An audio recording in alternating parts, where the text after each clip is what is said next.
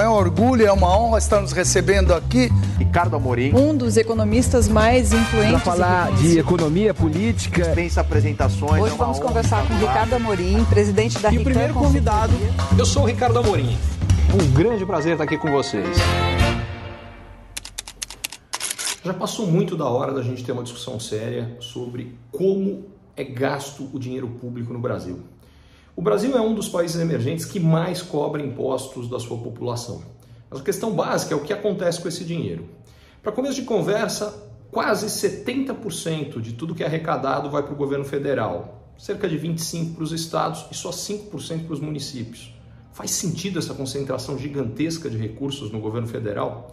Para piorar, a atual reforma tributária torna isso ainda maior. Ela reduz a arrecadação dos municípios e aumenta de estados e de governo federal. Se isso não fosse o bastante, precisa ver o que está acontecendo com todo esse dinheiro, em particular o que vai para o dinheiro para o governo federal. Em 1987, o Brasil gastava 28% do total arrecadado que ia para o governo federal com previdência e programas assistenciais. O dado mais recente, 68% de tudo que é arrecadado é gasto só com essas duas rubricas. Além disso, cresceram bastante também os gastos com funcionalismo público. E aí, o que aconteceu? O que, que diminuiu? Começou a faltar dinheiro porque é a razão de ser do governo. Estou falando de saúde, de educação, de segurança, mas também acabaram os recursos para os investimentos públicos. Em 1987, 16% de tudo que era arrecadado era gasto com investimento público. Atualmente são 2%.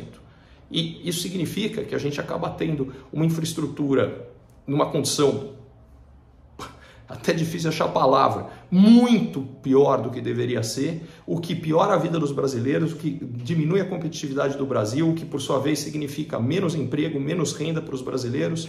Está na hora da gente discutir muito sério e profundamente como gastar os recursos públicos, que, como o próprio nome já fala, são os recursos de todos nós, são os recursos de todos os brasileiros. E eles estão sendo muito mal usados. A gente precisa repensar isso que caso contrário, isso vai continuar a ser um dos principais gargalos a limitar o desenvolvimento do Brasil e manter a população muito mais pobre do que ela poderia e deveria ser.